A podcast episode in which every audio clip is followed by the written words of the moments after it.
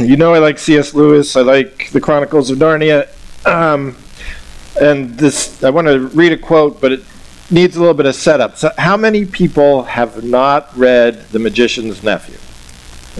Okay, so there's a bunch of people who haven't, so I need to do the background. So, The Magician's Nephew is the sixth book in the series, but actually, chronologically, it's the beginning of Narnia.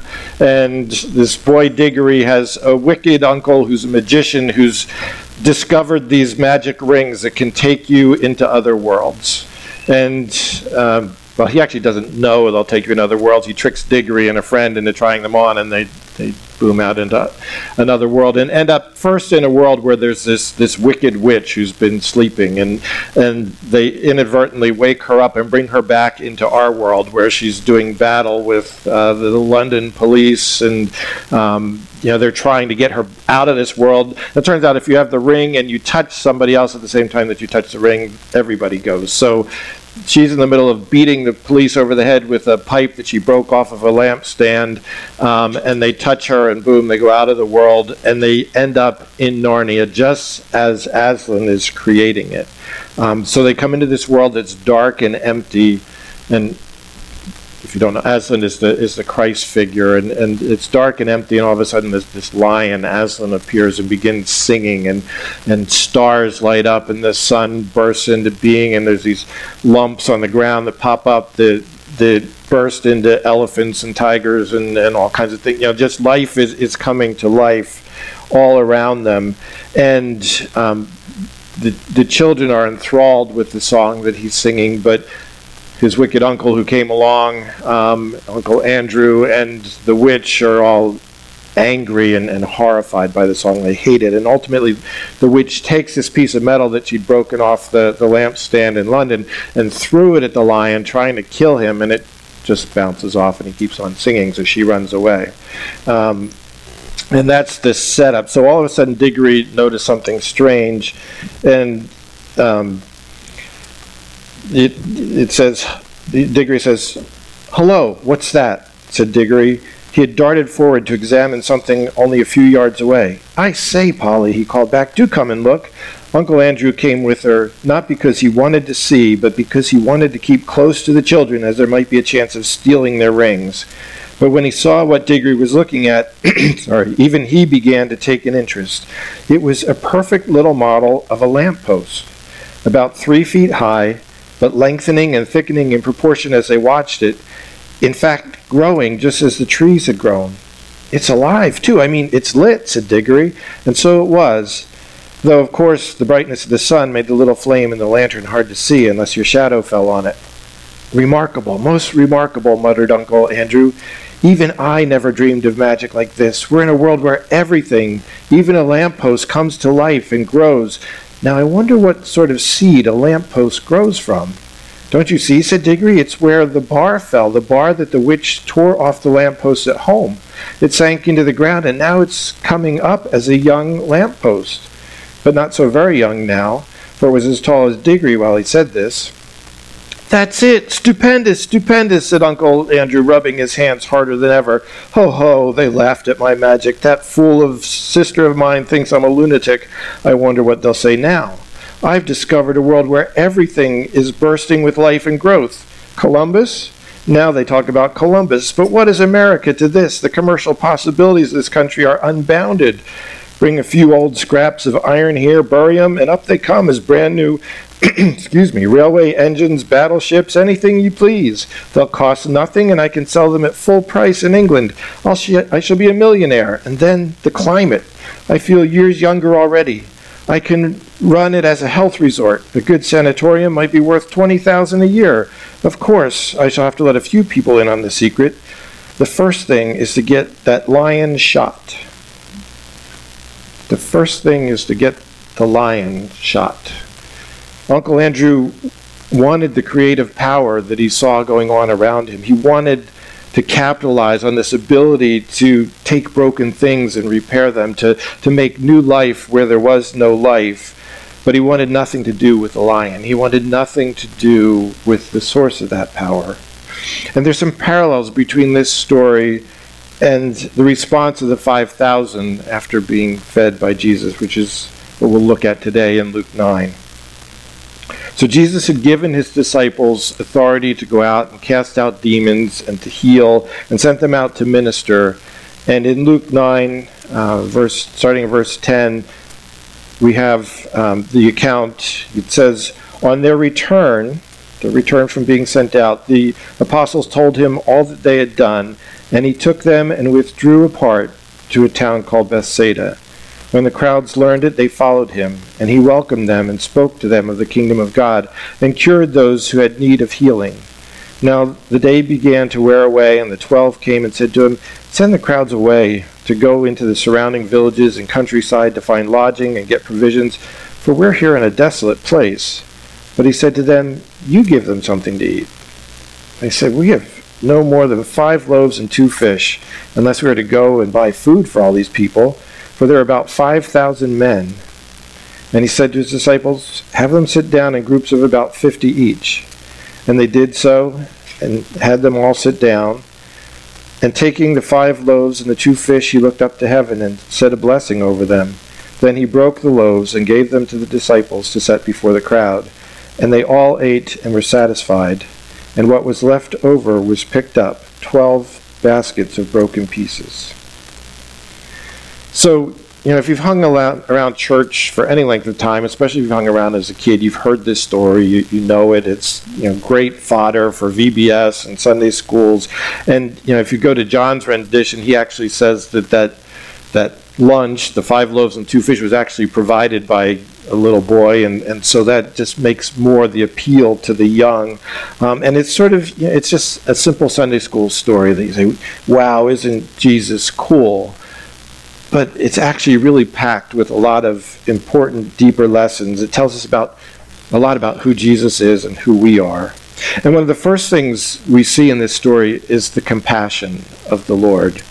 Jesus wanted to get away with his disciples, to debrief with them and to hear about their ministry experience, and to allow them to get refreshed and actually to get some much needed refreshment himself. So Jesus had compassion on his disciples and on their needs.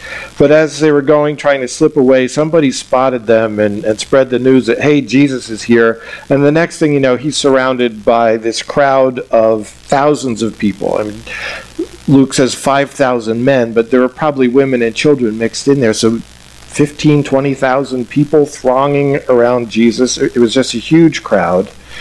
And, you know, if it were me right about then, I'd be kind of asking them if they didn't have homes to go to, or, or, maybe their mother was calling, or you know, if I had the ability to multiply things like Jesus could, maybe I'd be multiplying biting flies or bees or something, you know, to encourage them to go elsewhere.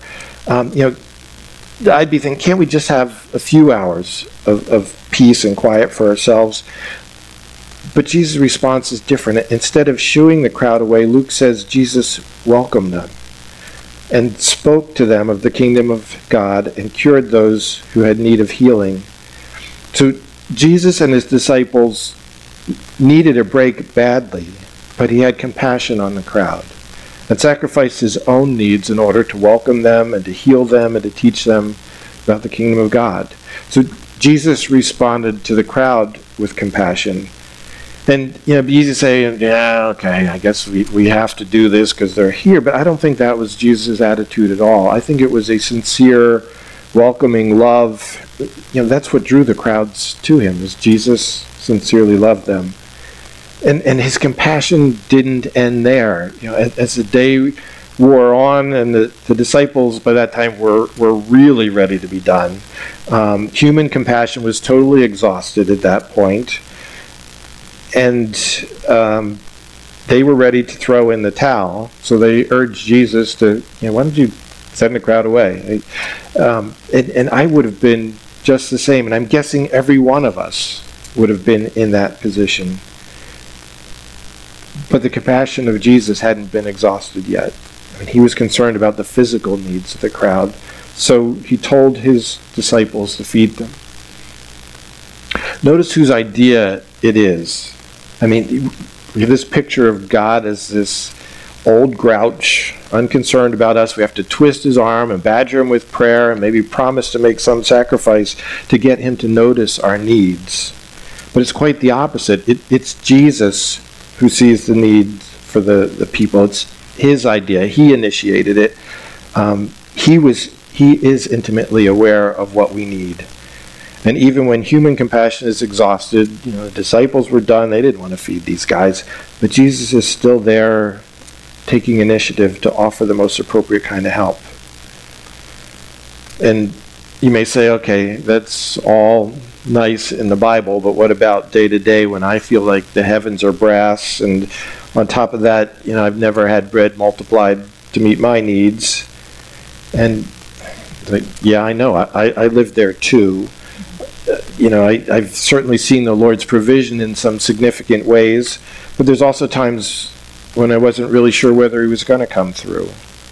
And there have been times when it felt really hard to keep going. But the fact is, we're all still going. We're all still here. We're all still standing. Um, I can't point to a single time when the Lord failed me. Uh, he's, he's tried me, he's stretched me, he's driven me to rely on him more, but he's never failed me. And I think if we're all here, he's never failed us. He has compassion on us. He wants to meet our needs, but sometimes what we really need is to be stretched. Sometimes what we think we need is not what he knows we need most. And speaking of stretching, Jesus' proposal to the disciples was you give them something to eat. Was Jesus just transferring his burden from himself to the disciples of, hey, I can't handle this, you guys figure it out? Of course not. You know, we know it was Jesus who multiplied the food, but he wants us to engage in ministry with him. Um, he wants us to engage in his care for the needs of others. God wants us to help advance his kingdom in the world around us and participate in that, not because he needs us, but because we need him, because it's good for us to work with him. So the disciples heard the message like you and I probably would. Um, Jesus expects us to come up with food for you know who knows how many 10 15,000 people there's no way but you know they're they're good sports okay let's let's go see what we can drum up you know, so they go out and canvass the crowd and come back with five loaves and two fish. Nowhere near enough. So, humanly speaking, Jesus' request to them was impossible. He had asked them to do the impossible. And Jesus knew that. He knew they didn't have the resources to feed the crowd. So, why did he ask them to do what he knew they couldn't do? Why would Jesus give them an impossible task? because it isn't impossible. He, he knew he was sufficient. He knew, and he wanted them to learn that. He wanted them to see that. We need to see that. So the truth is that we're never sufficient for what he calls us to, even if we think we are. Um, you know, even the things we think we can handle, we're only using the gifts he's given us. He's the one who's always sufficient. He asks us to bring the little bit that we have, the, the five loaves and the two fish, and he makes it enough they brought all they had and gave it to the Lord, and He took what they had and fed thousands with it. He took their not enough and made it honestly more than enough, right? Everybody ate all they wanted, and there was literally 12 basketfuls left over. Jesus is more than sufficient, He's abundant. Notice, too, the faith that the disciples had in this, and kind of look at that, just bumbling around. But their search for food by human means is maybe isn't the biggest picture of faith. But if Jesus told me to have people sit down in groups of 50 to get ready for a picnic, and all I had was five loaves and two fish, I think I would have said, "No way! I'm not going to embarrass myself in front of this crowd. You know, what are we going to what are we going to offer them? Um, I can't possibly meet this need." And then Jesus started breaking the loaves and the fish. Um, as if they were going to be enough to feed the crowd. And I have no idea when the bread and the fish multiplied, but I suspect the disciples went out thinking, you know, this is a joke. We're going to like hand out food to a couple people and then this whole thing is going to blow up. But the disciples followed Jesus' instructions by faith. And that simple act was actually just a huge expression of faith on their part and, and allowed Jesus to do what he was doing. So, what about the five loaves and the two fish? Did Jesus need then to feed the crowd? I don't think so. I mean, he made everything that is out of nothing, right? And and even the the multiplying of the loaves and the fish. I mean, he was basically creating something physical substance out of air, out of nothing. Um, I mean, it can maybe rationalize chemically how that might happen, but it you know it, it was in- incredible. He made it out of thin air. So could he not have created lunch for everybody out of thin air? And yes, I think he could have. But he wanted the disciples to participate in meeting the need. So he took what they had, took their nowhere near enough, and made it more than enough. I think of the, the poor widow that Jesus saw bringing her tithe into the temple. Not her tithe, she, she literally gave everything she had, her two small copper coins. And Jesus pointed it out and said that she had given more than anybody else because she gave all that she had. And I think that's what Jesus asked for from us all we have. Even though it's very little, even though it's not enough, even though it seems hopelessly insignificant, with Him it's sufficient. With Him it's enough. And that's that's the way heavenly math works. I mean, my little plus Jesus is more than enough. It's it's everything that's needed. Think of Peter and John as they were entering the temple after the resurrection. They met a man who was born lame, who was begging for money. And Peter said, Silver or gold I do not have, but what I do have I give you. In the name of Jesus Christ, walk. Silver and gold I do not have. Food for thousands I do not have. Whatever Jesus is calling you to do, you do not have. But in the name of Jesus, He provides what's needed and more. The Lord doesn't call us just to do what we're able to do, just to do what we're comfortable doing. He calls us to do what He is able to do through us, what He wants to do. Joanna and I are, are pretty capable people. We have some achievements that we could point to, but I'm convinced that even those achievements are gifts from God. You know, we didn't create our abilities, our, our intellect, but God has set things up to push us to the point where we're totally out of our depth. And particularly for us, it's been in parenting God has pushed us to the point where we don't have enough and where we feel like the poor widow bringing our two small copper coins and realizing how dreadfully insufficient we are um, and how much we need Him to be sufficient. And I think that's exactly where He wants us to be. The fact that any expectation I have of my sufficiency, it's just an illusion. God's the only one who's sufficient to meet needs, and He's far more than sufficient. So clinging to Him in desperation is actually a really healthy place to be, even though we hate to admit that. But I think that is really where He wants us, just just desperately clinging to Him, that He's our sufficiency.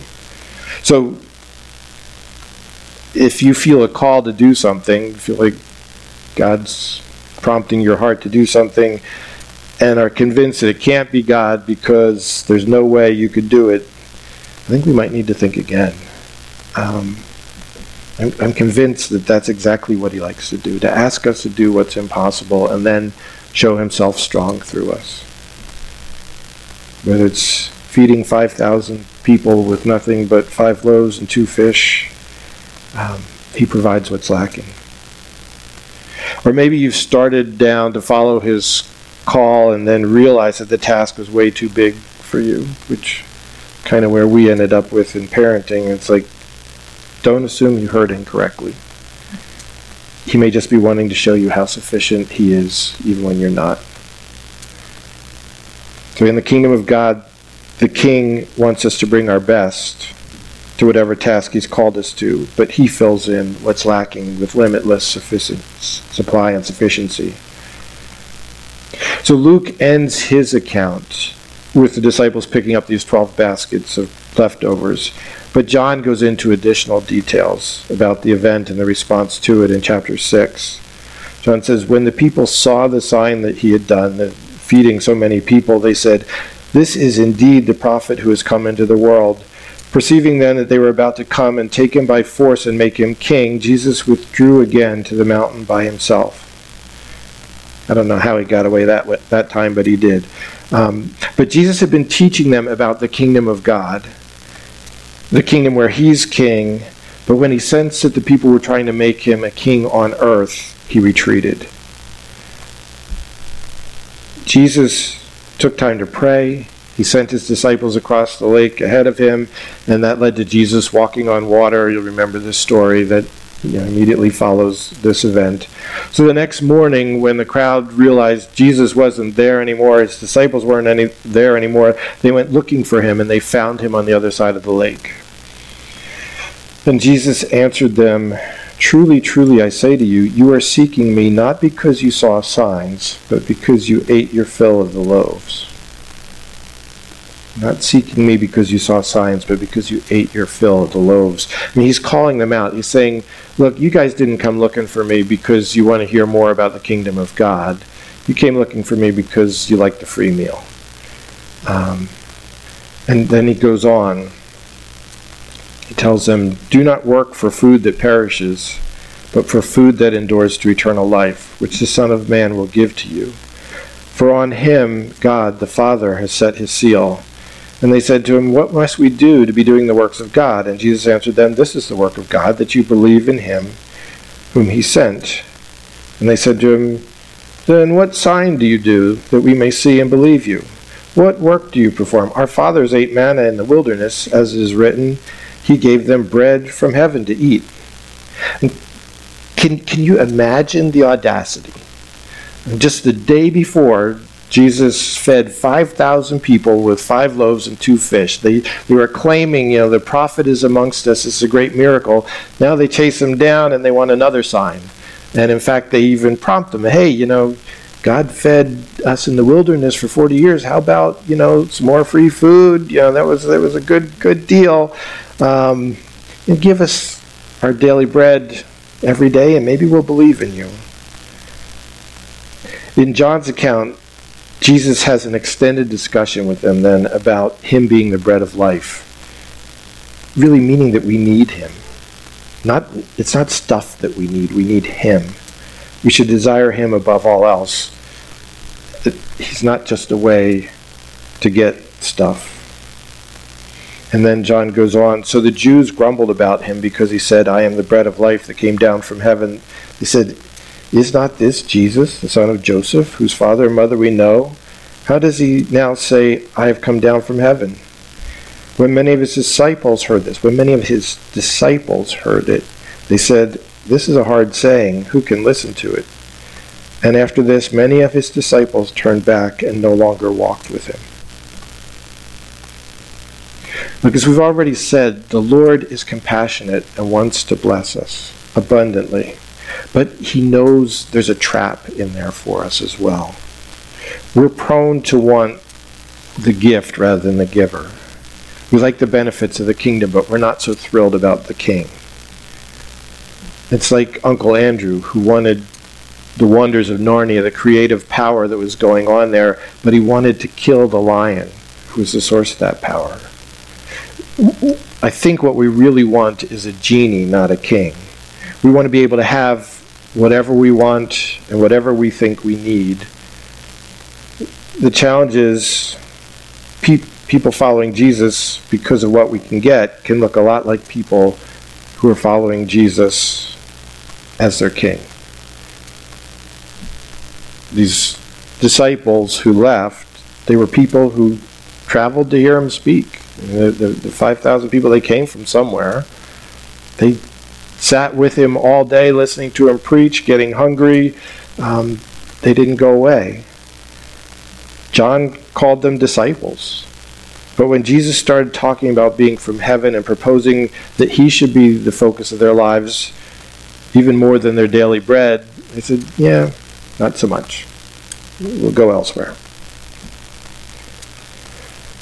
Contrast that with what we hear from the 12 apostles, which is continuing on in that exact same account. So Jesus said to the 12, Do you want to go away as well? Simon Peter answered him, Lord, to whom shall we go? You have the words of eternal life, and we have believed and have come to know that you are the Holy One of God. Wake and I have referenced that passage a lot recently just because it's so powerful and so fitting. It just shows what the heart of a true Christ follower is. The crowds were following Jesus because he was source of good things. He's a source of healing. He's a source of food. He's a source of deliverance. Even a source of good teaching and godly wisdom. He's an interesting and entertaining speaker. I, I, I don't know why all they thronged around him. You know, they, they felt the love. It was just a great place to be. But when the teachings got hard, when Jesus called them to hard things, the crowd moved on. Because Jesus was only a source of what they wanted. They, they thought there were other sources. And they were wrong, but, but to them he was a source. The disciples stayed with Jesus because he was the source of eternal life. He's the only way back to the Father. He's the source of all that's really good, of all that's really worth pursuing. So the, the Bible describes the church as the bride of Christ. And the great event at the culmination of time is the wedding feast of the Lamb, when the bride comes forth to meet her husband, all arrayed in white. And there are really profound parallels between human marriage and our relationship to Jesus. Our marriage to Jesus is obviously an unequal marriage. It's the Lord of all, fabulous wealth, fabulous power, marrying a servant who brings nothing of value to the relationship. And in a human marriage with that kind of mismatch, don't we typically question did she marry him for his money? Did she marry for love or for what she could get? Isn't that the question? And doesn't it make us feel much better when we see evidence of real love, even in a mismatch like that, when there's real devotion and not just selfish maneuvering for personal gain. But isn't that what we're talking about here with Jesus? The, the crowds in Luke 9 wanted Jesus for what he could give him, give them. And the prosperity doctrine appeals to kind of that same mindset. Come to Jesus for what you can get. It says, Come to Jesus, and if you have enough faith, you can have everything you want. Come to Jesus, and you can have health, you can have wealth, things will go your way. Come to Jesus and have your every desire filled. In other words, Jesus is kind of a wonderful accessory to my life. You know, the genie in the bottle that I can ask and he'll give me whatever I want. I want. You know, he will enable you to achieve your goals. He'll enable you to do whatever makes you happy. And all of that is true in a sense. Jesus is compassionate, as we've already said. Jesus is generous. He wants to meet our needs. He wants to meet our desires, even, and He's able to do that. I mean, it, He can feed 5,000 people with a handful of loaves and fish. And that's just the tip of the iceberg. That's nothing to Him. But just a few verses after the, that account of the feeding, Luke gives Jesus' words about coming to him. And we'll get into this more as we continue through Luke 9. But Jesus said to them, If anyone would come after me, let him deny himself and take up his cross daily and follow me. For whoever would save his life will lose it, but whoever loses his life for my sake will save it. For what does it profit a man if he gains the whole world and loses or forfeits himself? So the prosperity doctrine, the, the prosperity gospel, the crowd that followed Jesus said, Come to Jesus and gain the whole world. Marry Jesus for what you can get. And Jesus said, No, that's that's putting the emphasis in the wrong place. Marry me for true love. Marry me because you want me more than anything else in the world. Come to me because you want me. You want my love more than life itself. Because you want me so much, you're willing to deny yourself. come to me because you want me so much, you're willing to take up your cross and walk to Calvary with me. Die to all those other things because they're worth nothing in comparison to me. What does it profit a man if he gains the whole world and loses or forfeits himself? Die to those things just like a faithful bride dies to all other potential lovers and gives herself completely to her husband. Come to Jesus as the only source of the words of eternal life, as the only source of life itself, and you'll find true life. Since whoever loses his life for my sake will save it. So Jesus is the source of all good things. And the wedding of the Lamb is a marriage of true love, not a marriage for what we can get, not a marriage for, for money. So what if we waver? You know, we'd struggle. What if sometimes we don't want Jesus more than anything else? You know, I think that's the true human condition. We constantly fight with that. And, and Jesus knew that. I think it's part of why he was not doing feeding crowds all the time. Um, so look look at Peter as an example. He announced, "Lord, to whom shall we go? You have the words of eternal life." But not long after that, at Jesus' trial, Peter denied even knowing him to save his earthly life. But then later, Peter, after Jesus' resurrection, Peter boldly put his life at risk to preach to the crowds at Pentecost and condemning the Jewish leaders for killing God's Son. But then afterwards, Peter went back the other way and wouldn't associate with Gentile believers when the Jewish believers came around for fear that they would disapprove of, of him hanging out with the Gentiles. So, disobedience to Christ there to save his own reputation. But then, after Paul confronted him with the truth. Um, you know, he, he went back to, to relating to the, the Gentile believers, and ultimately, Peter did lay down his life for Christ.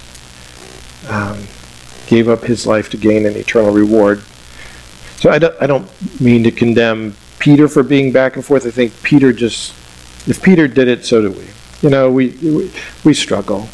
Um, he's just a good example of what it means to follow Jesus. Our battle with our flesh um, rages. It, it's easy to focus on stuff, and that's often where the true battle is. And sometimes we win, and sometimes we stumble. Sometimes our hearts are full of love for Jesus, and sometimes they're cold, honestly. So, how do we fan flames of love for Jesus? Um, and I, sorry, I haven't developed this a whole lot, but I think it can really come by starting to start by asking Him to reveal Himself to us, to help us to fall in love with Him. He wants us to fall in love with Him. I think if we ask Him to reveal Himself to us, He will. And a lot of place where He does that is in Scripture. Read about Him, not not just about Jesus, not just the Gospels, but read the whole Bible and what it tells us about about God, and then meditate on it and let your imagination run. You know, it's easy for us to say, "Oh yeah, I know that. I I know God loves me. I know God is all powerful, whatever." But think about what does that mean? You know, what, what does that look like?